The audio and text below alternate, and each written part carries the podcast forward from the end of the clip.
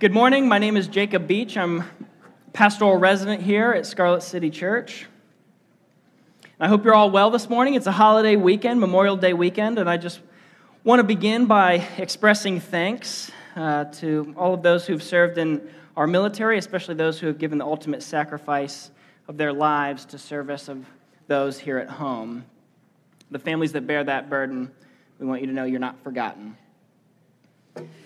Also want to uh, express deep gratitude uh, for how thankful uh, my family is for this church community. It's been only about seven months that we've been here, but we felt extremely loved and cared for, especially in the last eight weeks. Uh, my wife uh, gave birth to twins eight weeks ago. Yeah, yeah, yeah. Not sleeping, we're just chilling. Uh, but people have been introducing themselves, bringing us meals, been engaging with our kids. Uh, just really felt uh, thankful to be here uh, these last few months. We're very overwhelmed at how neighborly and gracious this community has been. Now, speaking of neighborly, huh? Huh? neighbor. This week marks the beginning of a six week summer series we are doing called Love Your Neighbor. We'll be exploring these ideas and looking at scripture and, and thinking about different ideas such as racial reconciliation, ways to engage those who are outside of our church community, ways to act within Christian community, and figure out who specifically the Bible says is our neighbor. Now, has anyone here ever had a questionable neighbor? Have you ever lived by someone that really just drove you crazy? Anyone? Raise your hand. Anyone living by someone right now? If your neighbor's here, don't raise your hand. Now, I know we have, okay? Ashley and I lived on the second floor of a three story apartment building our first year in Charlotte. And let me tell you, uh, we had some pretty awful upstairs neighbors. The first three months we were there, we had the classic heavy foot, okay? A young man who seemed to be walking around in boots made out of cinder blocks every single day. Every time he walked around, we wondered if the Hulk had just turned green. But they moved out, okay? And we were like, this is great, okay? The apartment was empty for two weeks. It was two weeks of bliss, okay? And then the techno enthusiast moved in. This guy's office was right above our daughter's room. And he must have worked from home because, no joke, at least probably three to eight hours a day, morning and evening, music was playing. And not just loud music, but like he, he had like an industrial sized subwoofer just pointed at our apartment at, all times, it felt like. We would do the casual knock, you know, we made some complaints to the landlords, and of course, we did the passive aggressive broom to the ceiling technique. And it was pretty wild. We've all, we often found ourselves so frustrated that nothing was changing the situation, nothing was going to change. We would just cry, okay? Literally cry. Imagine just lying on the floor, crying, holding each other, and through the ceiling, all you hear is, Turn down for what? and it's just like, like that song makes me cry. That's a great song. Now, that is, a, that is a very localized definition of what a neighbor is, okay? Our passage today is more broad than that. It's more than simply who do we live next door to, as Jesus challenges us to consider what it means to love your neighbor. Now, we're going to look at the story of the Good Samaritan. It's a relatively well known Bible story, or at least the general idea of it. We've got Good Samaritan hospitals, we've got Samaritan's Purse, uh, we have the famous Rembrandt painting, and even the series finale of Seinfeld is based around the spoofed concept of a Good Samaritan law. So let's actually read our passage this morning. It comes from Luke 10, verses 25 through 37. If you want to turn there in your Bible or in your phone, I'll also read it. If you have it, say, I have it. Okay, great. Just trying that out. See how it goes. All right, Luke 10, 25 through 37. Let's start in verse 25. I'll be reading from the ESV. It says, And behold, a lawyer stood up and put him to the test, saying, Teacher, what shall I do to inherit eternal life? And he said to him, What is written in the law? How do you read it? And he answered, You shall love the Lord your God with all your heart, with all your soul, and with all your strength, and with all your mind, and your neighbor as yourself. And he said to him, You have answered correctly. Do this, and you will live. But he, the lawyer, desiring to justify himself, said to Jesus, And who is my neighbor? Jesus replied, A man was going down from Jerusalem to Jericho, and he fell among robbers, who stripped him and beat him and departed, leaving him half dead. Now, by chance, a priest was going down that road, and when he saw him, he passed by on the other side. So likewise, a Levite, when he came to the place and saw him, passed him, passed by on the other side. But a Samaritan, as he journeyed, came to where he was, and when he saw him, he had compassion. He went to him, bound up his wound, wounds, pouring on oil and wine. Then he set him on his own animal and brought him to an inn and took care of him. The next day he took out two denarii and gave them to, an inn, to the innkeeper, saying, Take care of him, and whatever more you spend, I will repay you when I come back. Which of these three do you think proved to be a neighbor to the man who fell among the robbers? And the lawyer responded, He said, The one who showed him mercy. And Jesus said to him, You go and do likewise. Our discussion of what it means to be a neighbor begins here in Luke 10. Jesus has recently began his 10 chapter journey towards Jerusalem, where he know the cross waits for him there. On this journey, he is in a lot of different villages, he's along the road, he's interacting with a lot of different people. So we don't know exactly where he is, but our passage begins saying that a lawyer stood up to put him to the test. So, on some level, Jesus would appear to be uh, maybe stopped alongside the road or in a small village interacting with the people there.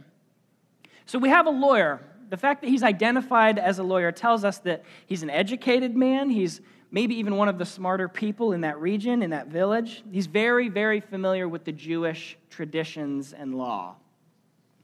He asks a question intending to test Jesus. The lawyer has a motive here. He isn't coming to to Christ without intention. He's trying to test him, he's trying to tempt him into answering the question incorrectly. It is in many ways a challenge. His question is simple What must I do to inherit eternal life?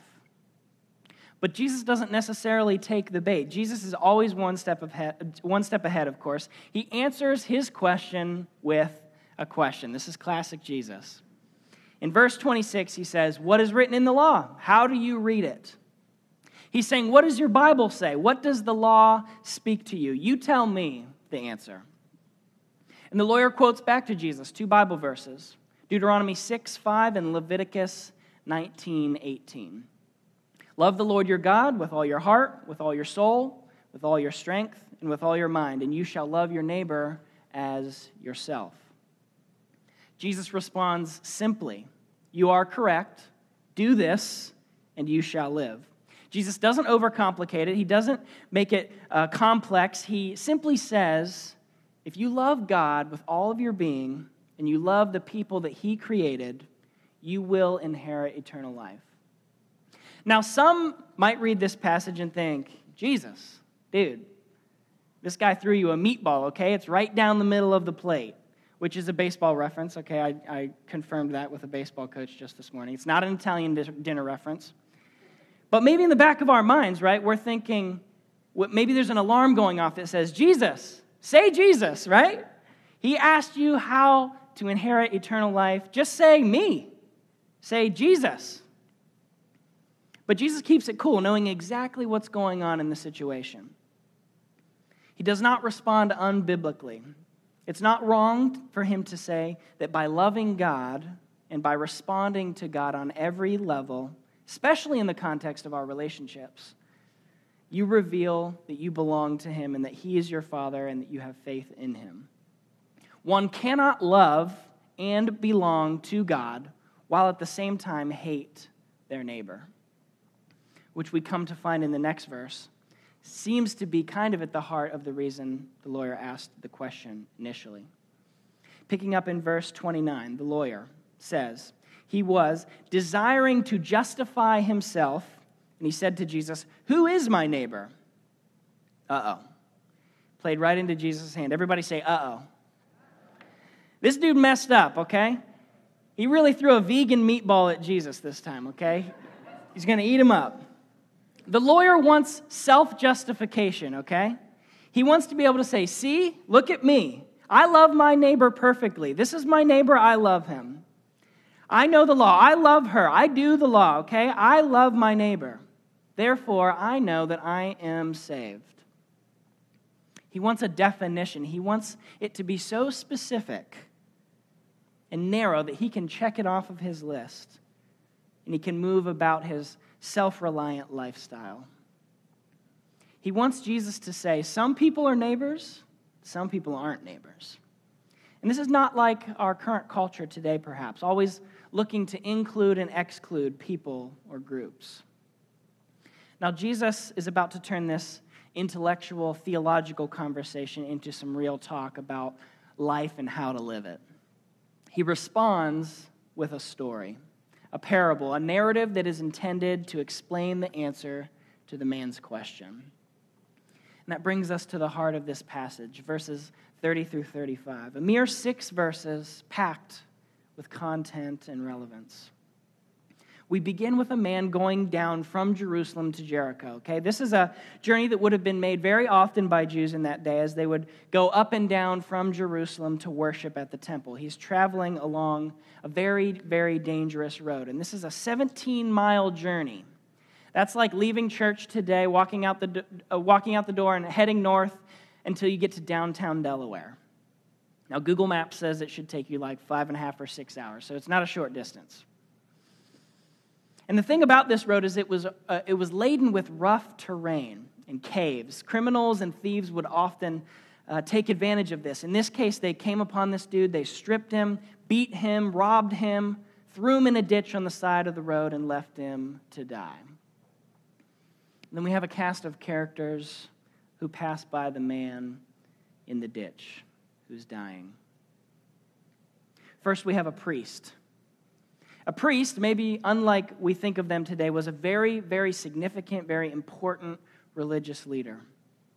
The dying man might have seen him coming and thought, Praise God, a priest is coming, a lover of God, a doer of good, a fellow Jew. Surely this man will help me. But no, the priest passes him by. He goes so far as to cross over to the other side of the road. Per- perhaps he didn't want to become unclean by touching a man covered in blood. Perhaps he was too busy with ministry and, and the daily schedule of leading God's people to help this man. He doesn't want to get his hands dirty. And then comes a Levite. This man was very familiar with the Jewish law, an expert of sorts. He likely worked in the temple under the guidance of a priest. And again, this man would have thought that his salvation had arrived the dying man would have shot, thought, surely help is finally here. And to the Jewish listeners of this story, as Jesus tells it, they would have understood that these two men, these two, uh, the, the priest and the Levite, would have been the most respected and well esteemed members of their communities. As they were introduced, they would have thought, these have to be the heroes. These have to be the main characters in this story. And again, it says that the Levite as well passed by the man. The text gives no clear motive of the two, but only that they were not moved to help the man in need. Two supposed heroes of the community left a dying man in the ditch. They did not stop, they are not moved to help or love or care. They have no compassion. And then in verse 33, it says that a Samaritan was journeying by. Now, as Jesus said the word Samaritan in this story, every Jewish ear listening would have paid attention. You see, the Samaritans and the Jews had history, and it wasn't a particularly happy history. Way, way back when Israel was a united kingdom, kings ruled over them, and after King Solomon died, there was a great battle over who was going to be in charge. The, all, the kingdoms began to split, everyone was fighting for control. So they split into two kingdoms the north, the north and the south. Now, skipping ahead a few hundred years to the end of the northern kingdom story, they are conquered by the nation of Assyria. Assyria basically comes in, kills and enslaves, exiles the Jews from the northern kingdom. And there are some Jews who remained behind that assimilated into the Assyrian ruled state. They intermarried among the, the Assyrians and basically mixed Jewish and pagan religion and culture. And they were called Samaritans because they remained around the region of Samaria in the northern kingdom. Now, the Jews, specifically in relating with the Samaritans, considered them half breeds. They considered them lesser people, people who had turned their back on the Jewish nation and become a separate people. The Jews hated them so much that when they returned from exile to try to rebuild the temple, the Samaritans offered to help. They came down trying to help them, but they were turned away. Now, the Samaritans weren't necessarily friendly to the Jews either, but they were severely mistreated by the Jews. Now, that's the Cliff Notes version of the history between the two groups. It's not like there was any love between them, but rather they despised each other. In fact, so much so, we, we see this in John 8 when the Pharisees and Jewish scholars are accusing Jesus of being crazy and, and of blasphemy. They say to him in John 8, Are we not right in saying that you are a Samaritan and you have a demon? That's the accusation demon possessed and Samaritan. So Jesus casually dropping a Samaritan sauntered on by, that would be a very significant meaning to the hearers of this story. The Samaritans, they're the bad guys, right? They're not with us. They aren't our people. They're others. They're outsiders. They're foreigners. They're traitors. Keep them away from us. But Jesus says that the Samaritan arrives on the scene, and when he sees the dying man, he has great pity on him. And he is filled with compassion for the man. He grabs him up, bandages him up, puts him on his donkey, takes him to a safe place, and he cares for him for the night. And the next day, he pays the innkeeper to keep the man and promises to return to pay for any extra cost of bringing the man back to health. Jesus concludes this story with another question Which of these three do you think acted neighborly towards this man? And the lawyer's response, you see, he can't even bring himself to say the Samaritan. He can't even say that. He says, the one who showed him mercy. The one who showed him mercy. And Jesus says, You go and do likewise. So we look at this story, the Good Samaritan, and we ask ourselves, what does it mean for us today? What can the church reap from this passage? And I think it answers two very important questions. The first question is Who is our neighbor? Jesus is making the point in this story that a neighbor is basically anyone. It could be someone you live beside, it could be a friend, it could be someone from your church. It might be obvious and easy to see, but it could also be a stranger, it could be a foreigner, could be someone in need. It could be someone who needs encouragement. It could be someone who hates you. It could be someone who's very different from you. It could be an enemy. The Samaritans were natural enemies of the Jews. But when this Samaritan comes upon this man in need, he recognizes him as his neighbor.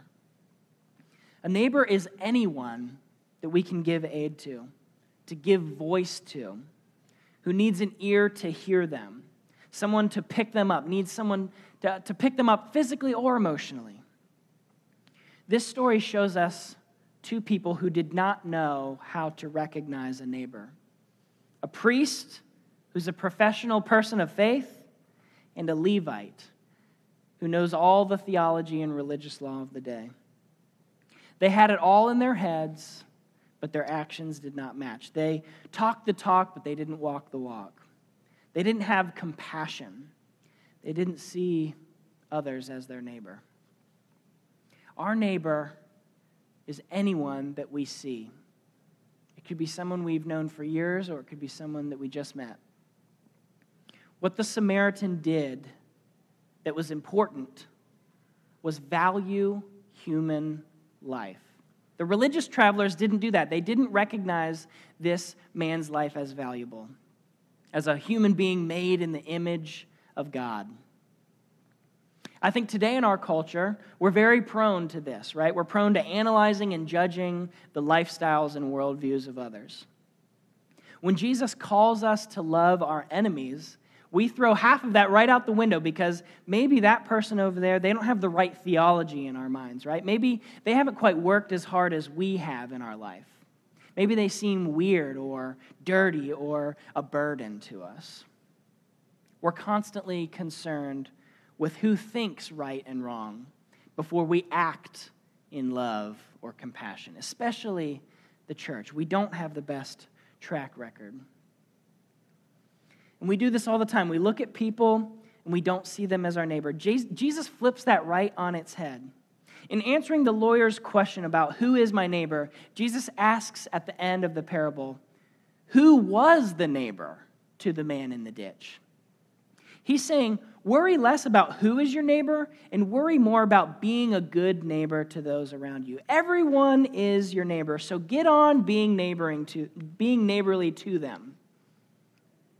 Be neighborly to those who are in need. Be unbiased in choosing who you show that neighborly love and care towards. That's who our neighbor is. And I think the second answer we get from this passage is to the question how do we love? What does loving our neighbor look like? The Samaritan is described as simply coming upon the situation and having compassion. And that compassion moves him to action. The takeaway from this passage is not simply or merely be like the Samaritan, but rather it's calling us to act in compassion. The unlikely example in the story, right? The Samaritan merely comes to the situation, has compassion, and Jesus says, Go and do likewise. It's a simple command go and do likewise.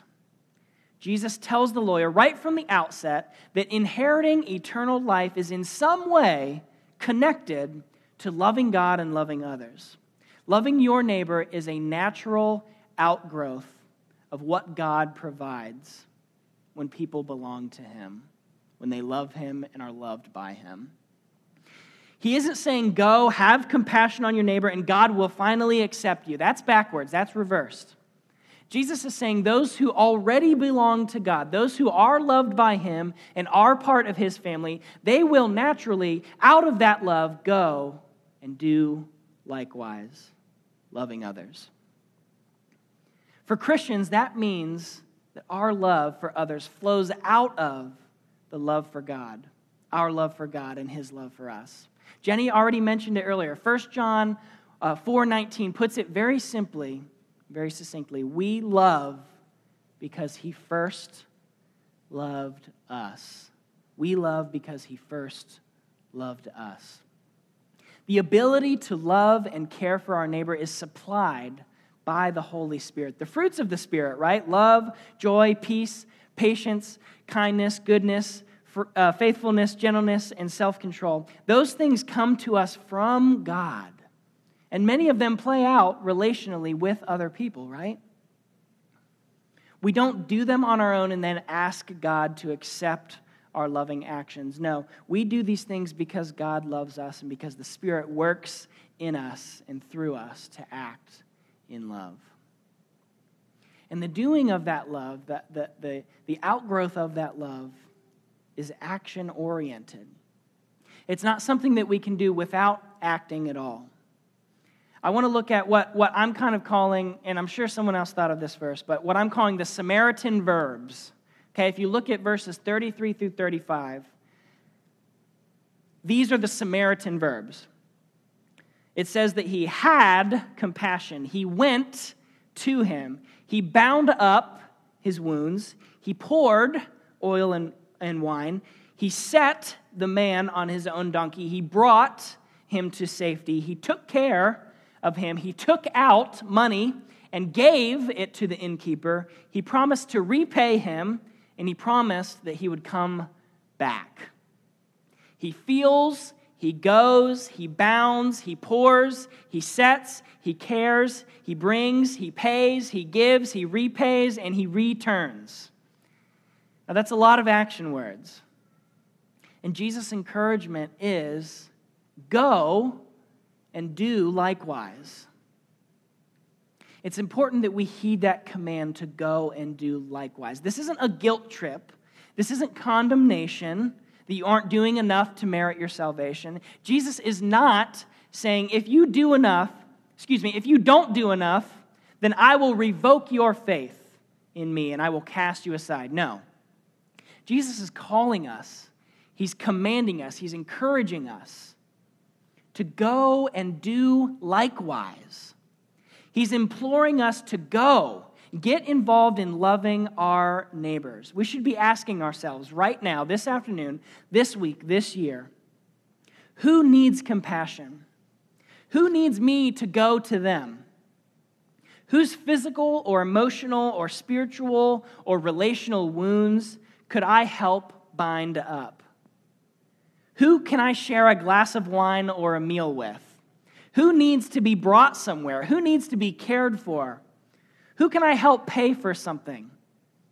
Who can I give some time or energy to? Who can I return to? The Samaritan doesn't merely throw money at the problem, though his money was required. His investment of money included investment of his life, his time, and his energy. He was personally invested in his neighboring. Loving our neighbors requires investment time, care, compassion. And I don't want you to leave here today thinking about how you can immediately go out today and solve world hunger, how you can eliminate the drug problem in Columbus, how you can house every homeless person in your neighborhood.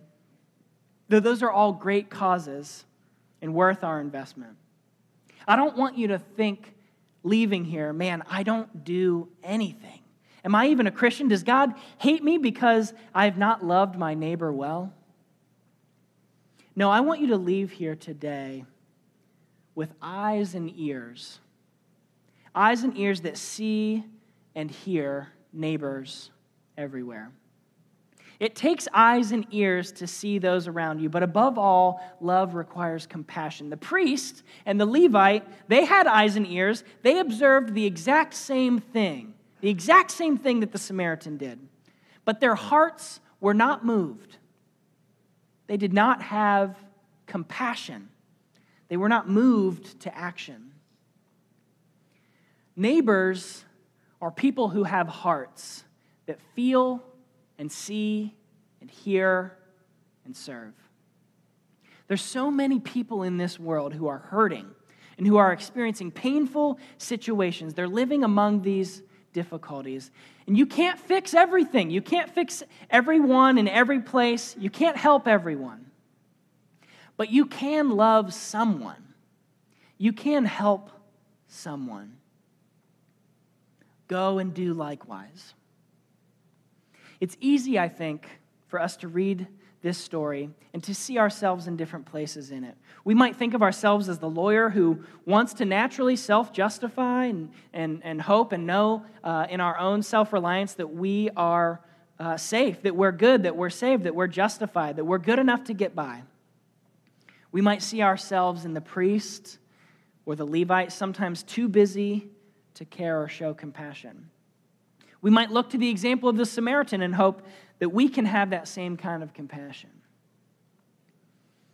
But in conclusion, I want all of us to recognize next time we read this story, next time we think of this story, that spiritually, we should identify most with the man who's in the ditch. Beaten down by the world, broken, a lost cause, sinful, far from God. Ephesians 2 describes those apart from Christ as dead in our trespasses and sins. But the good news of the gospel, and that's, that's, that's at the core of our Christian faith, is this. When we were far from God, dead, hopeless, despairing, Christ died for us. Jesus Christ, the ultimate Good Samaritan, had compassion. He went out of his way when he didn't have to. He bandaged our broken souls. He lifted us up out of the ditch that would be our grave. And he put us on his shoulders. And he gave us life. He purchased our beaten down spirits through his sacrificial death on the cross. And he doesn't require that we be perfect people. He doesn't require that we pull ourselves up out of the ditch. He asks us only to believe in him, to trust in him, to love him. He accepts us on his own merit, not on our own. So if you call him Lord today, then heed his call towards compassionate love toward your neighbor. Because when you were dead yourself, Jesus first picked you up in compassionate love, and he carried you to salvation. The greatest commandment is that we love God, but the second greatest commandment is that we love others. Go and do likewise. Let's pray.